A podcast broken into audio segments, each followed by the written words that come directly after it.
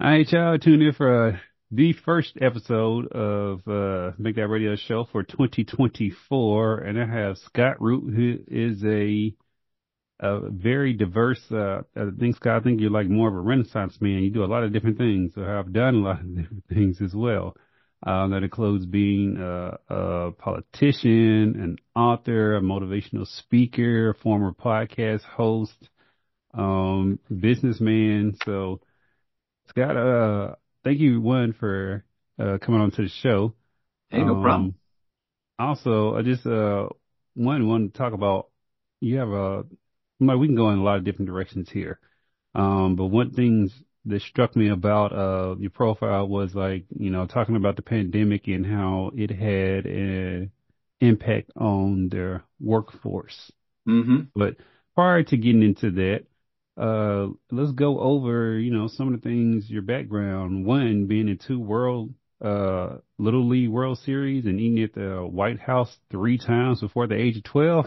Yeah. like, you, you just came out the womb superstar. Yeah, no, no, it was just, uh, uh, you know, how the universe, weird things line up and, uh, and I had some great opportunities. Uh, was not on my part, that's for sure, mm-hmm. especially at 12.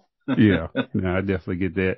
Um, so uh, you've been on uh, national TV shows, including uh, appearances on Dr. Phil and stuff. Mm-hmm. So let's talk about like you know your uh, where did you jump into like you know politics, your political background? When when did that start for you? Oh man, I had the bug since I was a boy. I mean, obviously, I think going to the White House so many times uh, when I was a kid and mm-hmm. eating dinner in the White House, sitting right mm-hmm. next to the you know across the table is the Speaker of the House or uh, yeah. you know Vice President. So that was pretty cool uh, you know, and stuff. Yeah, I had it since I was just a kid and had a family friend who was a judge, dad's judge, and I went around and did all the campaigning with him when I was a kid and did the parades. I had the bug. So mm-hmm. when I was 27, I decided, hey, I'm going to run for the, the Missouri legislature and, uh, young punk at 27 and, mm-hmm. and I won. And that started off, uh, my, my political career that spanned uh, 20 years, uh, and stuff and ended up being the most senior member of the Missouri State Senate, uh, at the mm-hmm. age of 41 which mm-hmm. uh, was quite young to be the most senior member uh, and stuff. So it was a it was a pretty unique uh, unique experience. Um, what did you accomplish, or what would you say would be you know a couple of highlights, some milestone moments in that career?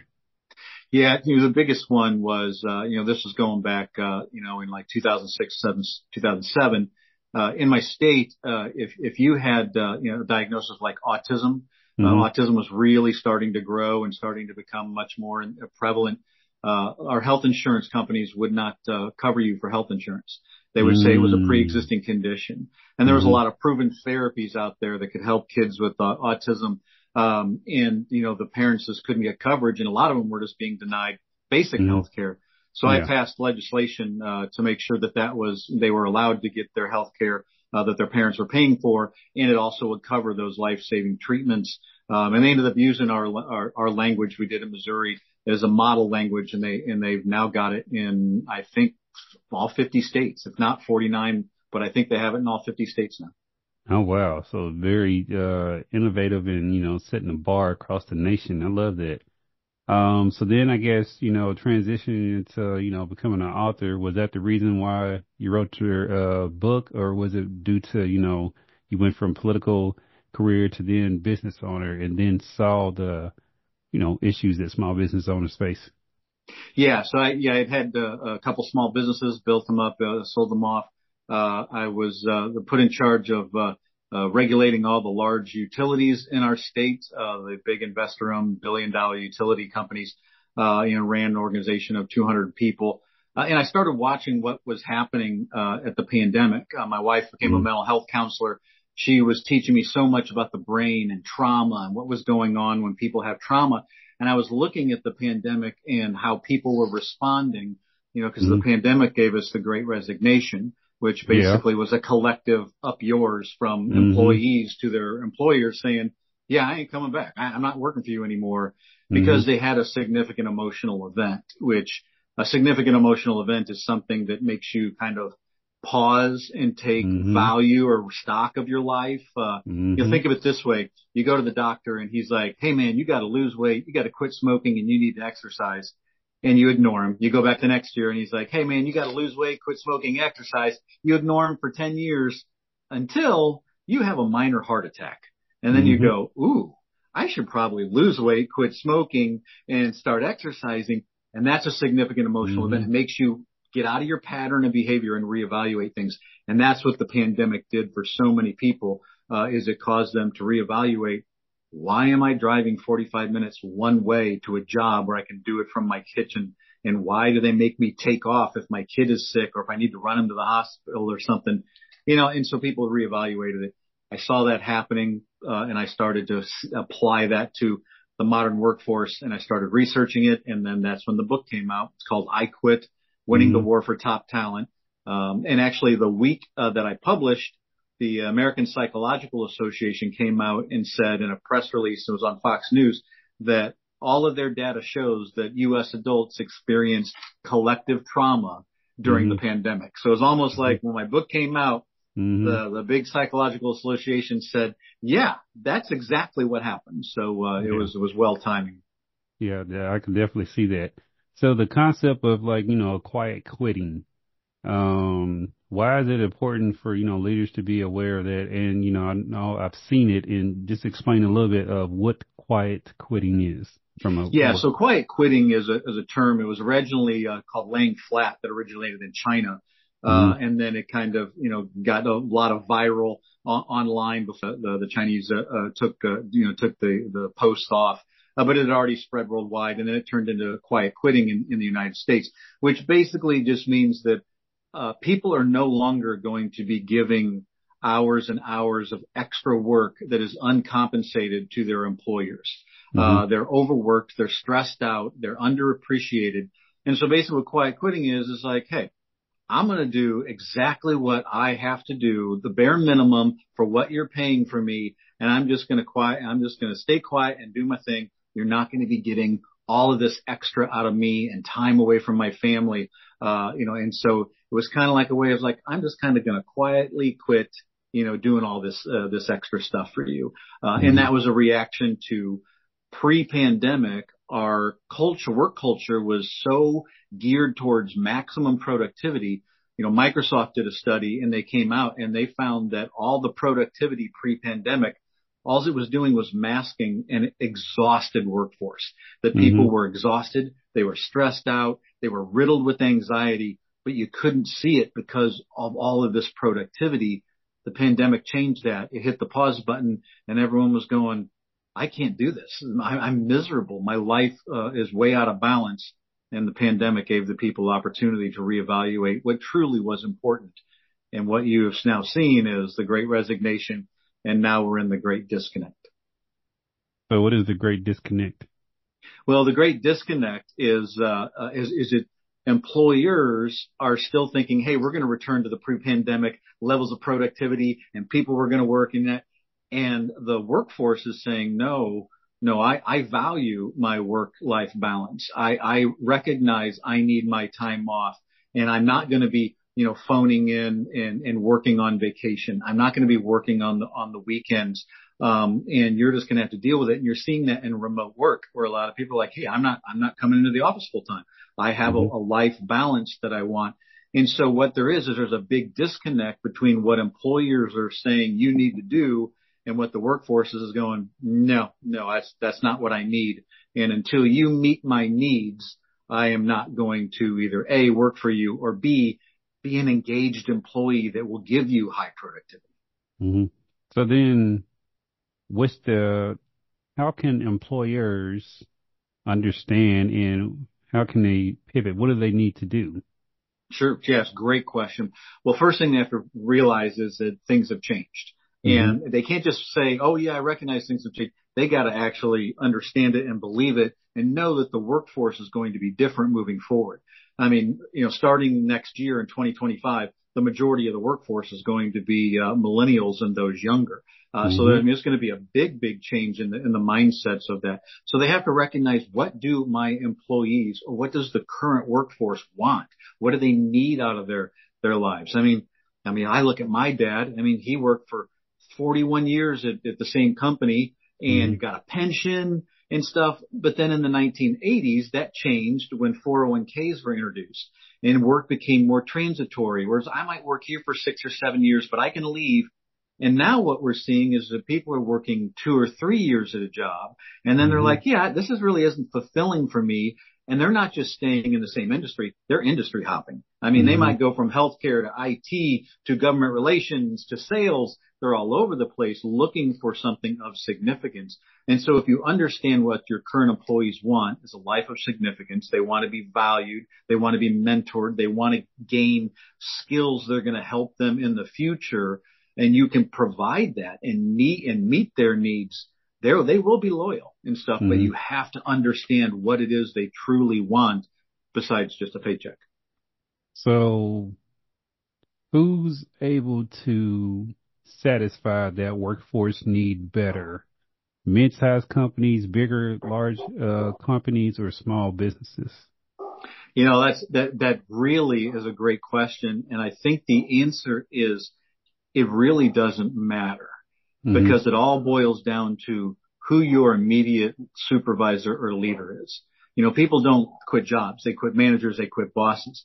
And regardless of the size of your company, if you do not have a culture that is empowering and listening and understanding your employees all the way down to every person in the leadership that leads people, you know, that it doesn't matter if, if you have a small business, you know, that, you know, might have one leader that leads 50 people versus a big business has one leader that leads 10. So really it comes down to empowering your leaders within your organizations to be effective leaders, to understand mm-hmm. What are my employees learning styles? How do they learn? How should I best guide them? What, uh, uh, what is their language of appreciation? Am I appreciating them in the way that they want to be appreciated or is it just falling flat? And having them understand, and I, I, I, I'm a big fan of behavior analytics, uh, of understanding who works for you, who you are leading, and if you can understand behaviors, you can predict be uh, you know future behaviors uh, mm-hmm. and stuff, and you can kind of understand that hey, you might be you know a, a learning style that's very introverted, you know, mm-hmm. and if I put you in a in a whiteboard in a conference room and put you on the spot and ask you questions, you might freeze up and you might be so internally angst filled because that's not how you want to learn or you want to be uh, presented. So knowing those things, you can draw the best out of people and they feel heard, they feel appreciated, and they feel supported. So with that then, you talk about productivity, right? And how Microsoft did the study and people being overly productive. Let's say everybody was at 100% productivity. Now with the new work, uh, working economy and the labor force taking back, you know, it's sort of like, you know what I'm saying, I'm looking at like collective bargaining and all that right. stuff. Yeah. Yeah, you're seeing um, that on the rise. Great point. Um, let's say it dropped to 75% now productivity with the workforce. So that 25% has to be made up. So are companies just like their approach? Are they just throwing bodies at the percentage to keep that same productivity up to be able to, on the business side, handle the demand that's being put on still by their customers and clients and stuff like that? What are, what are yeah. they doing to navigate that? Right. So, so what, what we saw them do is in the response is that they, they threw money at the problem. Uh, you know, they're just like, okay, we, you know, people are quitting. We can't get and So they were just throwing money, trying to pay people more to get them enticed.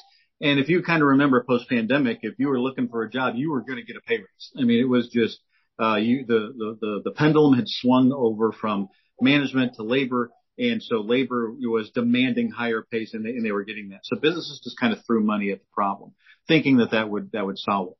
Uh, then inflation hit in the United States, well, and globally. Um, mm-hmm. and so a lot of those increased paychecks were completely wiped away, mm-hmm. uh, and stuff. And so what we are finding is that the top talent, and that's the book is called, you know, I quit winning the war for top talent is mm-hmm. that your best people are going to start, you know, looking for other opportunities. Um, you know, if the culture of where they're at is, is not, is not strong, if it's not fulfilling them, uh, and stuff, it, it, it, if you have an engaged employee, it will take a minimum of a 20% pay raise for them to probably consider leaving. Mm-hmm. If you have an unengaged employee, somebody that's just not happy there, it's not a good fit, they don't feel supported, Mm-hmm. It won't even take a pay raise to get them to leave and stuff. Mm-hmm. And so throwing money at the problem is not a long-term solution. Uh, mm-hmm. because, you know, you have to fix that systemic culture that is, that is in there because your top talent, if they're, if, they're unsatisfied, they will, they will leave for less, for, for the same money, you know, but they'll probably get more, uh, and, and, and do that.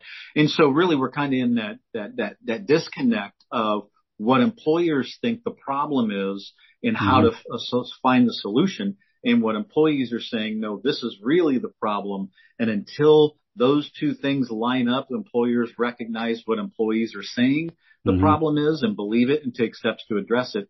Uh, uh, yeah, I mean, you're going to continue to have businesses fighting to try to keep and retain the top best people.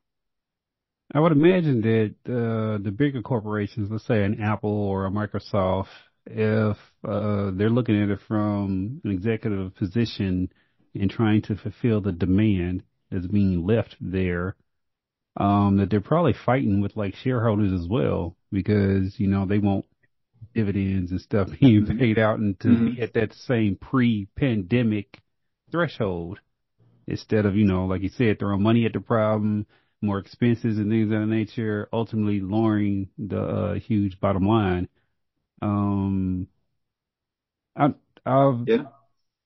Yeah. I yeah, think that there's a balance that can be met because I read about various companies prior to the uh, pandemic, right? I read about a, a bread company I think that was in Wisconsin where the person on the line was making like $75,000 whatever for the bread assembly and everybody had an equal vote in the company and that's mm-hmm. what it was. I read about other companies where, you know, they, they have, uh, uh, childcare facilities at mm-hmm. the place of business and yeah. at not a cost to the actual employees. Mm-hmm. Mm-hmm. So do, you, do you think it's like models like that that yeah. companies are going to have to start employing, like seriously yeah, investing? Agree. Yes, you, you're you're you're spot on. Uh, you touched on the union uh, issue earlier. Mm-hmm. Uh, unions are, are going to experience a renaissance. Uh, they, you know, you know, you go back pre-pandemic, and union membership was at an all-time low. The the popularity, the opinion polls on unions were at an all-time low. Uh, mm-hmm. and now you're seeing this great resurgence because people are looking for something more. They're looking mm-hmm. for, you know, better leadership, more, more camaraderie or something they're not getting. And mm-hmm. so they're, they're, they're looking, uh, uh, to the union you know, membership. Uh, you know, the other thing too is, you know, you're looking at AI. AI has come in and that's mm-hmm. one way that some of that productivity has been, uh, you know, even with less people and, and, uh, and, you can squeeze out a little bit more productivity using, uh, using artificial intelligence, um, you know, in, in things of, of, that nature. But back to your point on, on the different models. Yeah, you're, you're going to have to see more alignment between, uh, you know, what, you know, the, the, wants and the behaviors and the needs of the employee to, to the, the employer. Uh, you mentioned, childcare. Uh, you know, in, I think childcare is now more expensive than a college education in 26 of the 50 U.S. states. Uh, mm-hmm. I mean, it is just, it has gone in, insane, uh, on, on the cost, uh, that, that is there. And so that is something is like, Hey, I understand that you want remote work maybe because you have to deal with childcare issues. You have to pick your kids up and things of that nature. How can we, you know, give you a flexible schedule to achieve that? How can we provide, you know, childcare on site if that's something that, uh, that you need? Looking at that, what is actually the average modern employee needing in their life and mm-hmm. in, in their stuff. And how can we get that? Because I don't want, you know, I don't want an employee sitting at their desk when they're sitting there trying to figure out, you know, mom has dementia and how are mm-hmm. we going to get her into and stuff? She's not there being productive. She's mm-hmm. worried about her, you know, her. So how can we provide services, you know, through our employee assistance programs to help you deal with some of these life issues? So when you are there, you're focused, you're there, you're mm-hmm. providing, and then your productivity rises and you feel supported. You feel appreciated that they truly are recognizing what is important to you and your family. So in putting out your book and talking with this topic and you being a motivational speaker as well, I imagine you go into the rooms and it's not only great from a consumer standpoint, but then also your book I imagine draws in employers, right? Mm-hmm. Mm-hmm. So what is the information they're telling you? Are they listening to what you're saying? Are they, you know, resistance to the feedback that's being provided? Um, you know, you know, some are listening, some are resisting. Um, if I had to give a generalization, it breaks down via the generations. Um, if you are a, a, a, a, a, you know, 60 plus CEO that has grown up and you have worked your way through the corporate ladder, everything that you have been trained is one way and that is how you see it. And mm-hmm. you look at this as, is, is being like, well, no, that ain't the way it's going to be and stuff because that's not how you were, you were trained. Um, if you are a CEO that is, you know, you know, younger than that and has had more, uh, interaction with the different, uh, generational mix, um, you're a little bit more open to, uh, you know, you know, to some of the, some of, some of the ideas. Uh, the, the, the millennials and the, the Gen Z, the younger ones, they're just eating it up. They're saying, ma'am, mm-hmm. this is, this is, this is our Bible. This is, this is mm-hmm. exactly what we feel. This is what we are, are seeing. Um, you know, and, and I, we wrote it, you know, with all the research looking at what is the future of the workforce. In the mm-hmm. future of the workforce, the majority of it is going to be the younger people. Um, and you know, we're in a different paradigm shift. You know, I, mm-hmm. I mentioned earlier, you had my dad, you know, the work had a pension mm-hmm. and then you had people that had 401ks. That was a huge paradigm shift in the workplace. What we're seeing post pandemic, I believe, you know, 20 years from now, they're going to look back and say that was a huge paradigm shift in the relationship between, between work we don't know how it's all going all going to play out. Um, we're mm-hmm. we're really in the beginning stages of this, um, but all the data is kind of is kind of showing that uh, you know being in tune with your employees of what they want and what they need, um, mm-hmm. and, and delivering it, um, you know, just will increase your productivity and help you uh, attract the best talent and retain people, the good people that you want to have. Yeah, I've been saying it uh, for a long time as being an employer. Um, I've employed people and it's always people love the culture. They feel mm-hmm. valued. They love the fact that they come on board and their ideas and their vested interest in the business is valued and they're able to express that. And then when they have to call off and do things, that's fine. I'm like, you mm-hmm. know, work still has to get done some type of way, but it's not, I don't believe in that nagging the person, right. whatever. Also, I remember going through business school and talking about like, you know, how other countries and nations like, uh, was in Europe, like a 40 hour work week is, you know, pretty much full time here, but over there it's like 32 hours or 33, mm-hmm. something like that. Mm-hmm. So those mm-hmm. hours make a difference, um, in being able to have that flexibility. Because uh, I understand, yes, businesses are supposed to make money and stuff like that, but at some particular point, I think the humanity of that mm-hmm. needs to yeah. still be there yeah, I you you brought up uh, Europe, which is a great point. In the book, I, I tell the story about a, a big company um, um, that uh, the CEO's husband was from Spain, and mm-hmm. so she would visit Spain a lot to visit his family and saw the different culture around work that they have and how much it's about community and family and, and things. Um, and so she came back and and realized you know, that, hey, we need to start, you know, putting this culture into our work. And they came up with a, a sabbatical that once mm-hmm. you've been there seven years, 10 years in, in certain things, they would pay you to take two, four, six weeks off and give you money if you wanted it to go travel and mm-hmm. to spend time with your family and to go and explore stuff is kind of a way of saying, Hey, and they would help you plan it. And they would, mm-hmm. and so it wasn't just like, oh, hey, here's a check to go. They would say, how can we help you? And then they had a site when people came back, they could, you know, everybody get together and they talk about their trip and everything. And it was very much a culture of your family, your, your enrichment, the quality time that you have mm-hmm. is important to us and we mm-hmm. want to reward that. When they implemented that, 10 years later, they had 10 times the size of their business. Yeah. Their employees were so productive, so the people were staying longer and they were giving in and their business just exploded. Um, and it's, uh, and I, I, talk about it in, in, the book, but it was that whole culture of, Hey, mm-hmm. you know, our, our, our lives should be centered around, you know, our life, not our work, mm-hmm. you know, and stuff. And, uh, and that's a big, big, big, big thing that we're seeing is, is people are understanding that now. Yeah, I definitely love that. I love hearing stuff like that.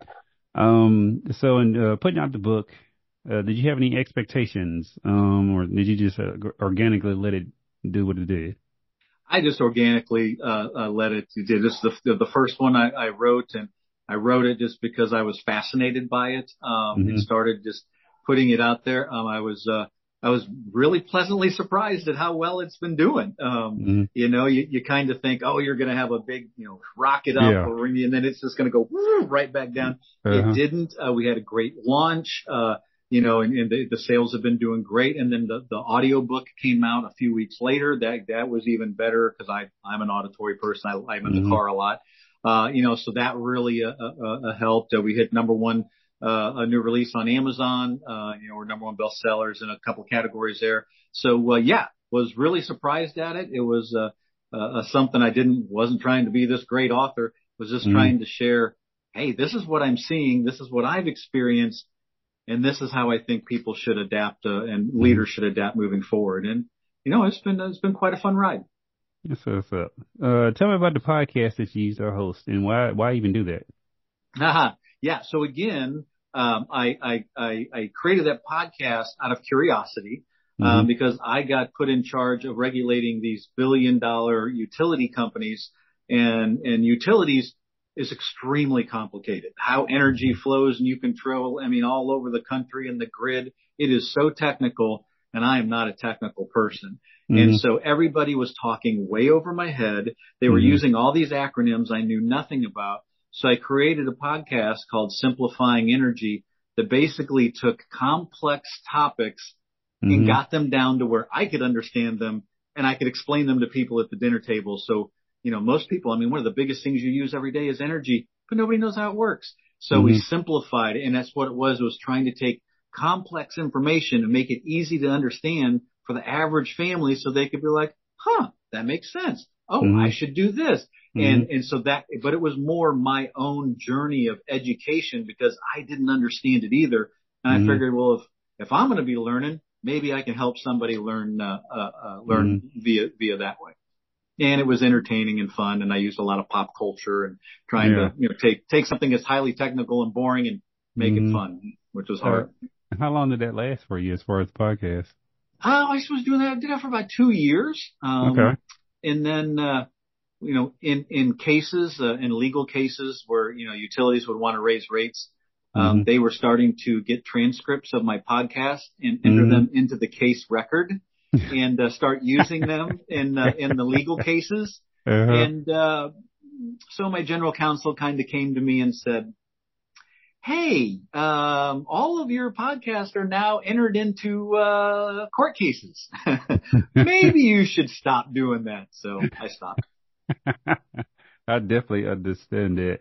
So, um, considering everything that you've accomplished now, what are your goals for like 2024? Uh, 2024, um, I really just want to help people. I, I, whatever, whatever way that helps, if that's, uh, helping businesses grow, helping, you know, individuals, you know, you know, figure out how to get a, a life of significance rather than just going through the motions. Um, mm-hmm. you know, I'd like to continue doing more uh, public speaking. Um, uh, I really connect with audiences and I get great feedback and I love it. I've always loved it my whole life. Um, but really wherever God wants me to help people and, and, and give people hope and mm-hmm. give people peace, uh, mm-hmm. uh, I'm, I, I want to, want to continue down that road. Don't know what that'll be, but I'm just going to continue to do my thing and yeah. it seems to, seems to work well. I love it. Uh, I feel like you, you genuinely, genuinely connect with people and you're, you're authentic you you are you authentically. It's like no, no uh, mask or anything like that. I watched a couple of your videos of you speaking, um, and uh, I looked at the website. So, and that's how you come across. Well, awesome. Well, that uh, um, that's that's the biggest compliment uh, somebody could pay is if if you're authentic, because uh, not everybody likes my style, but it's mm-hmm. me and that's who I am. And if well, you know, I think the people who probably don't like the style are the ones who probably are trying to paint a different picture of themselves. so, you know. Hey. Very true. but Scott, I uh, appreciate your time. I know you're a busy man. Uh, for anyone who wants to hire you, check you out, uh, get the book, anything like that, where would people need to be directed to?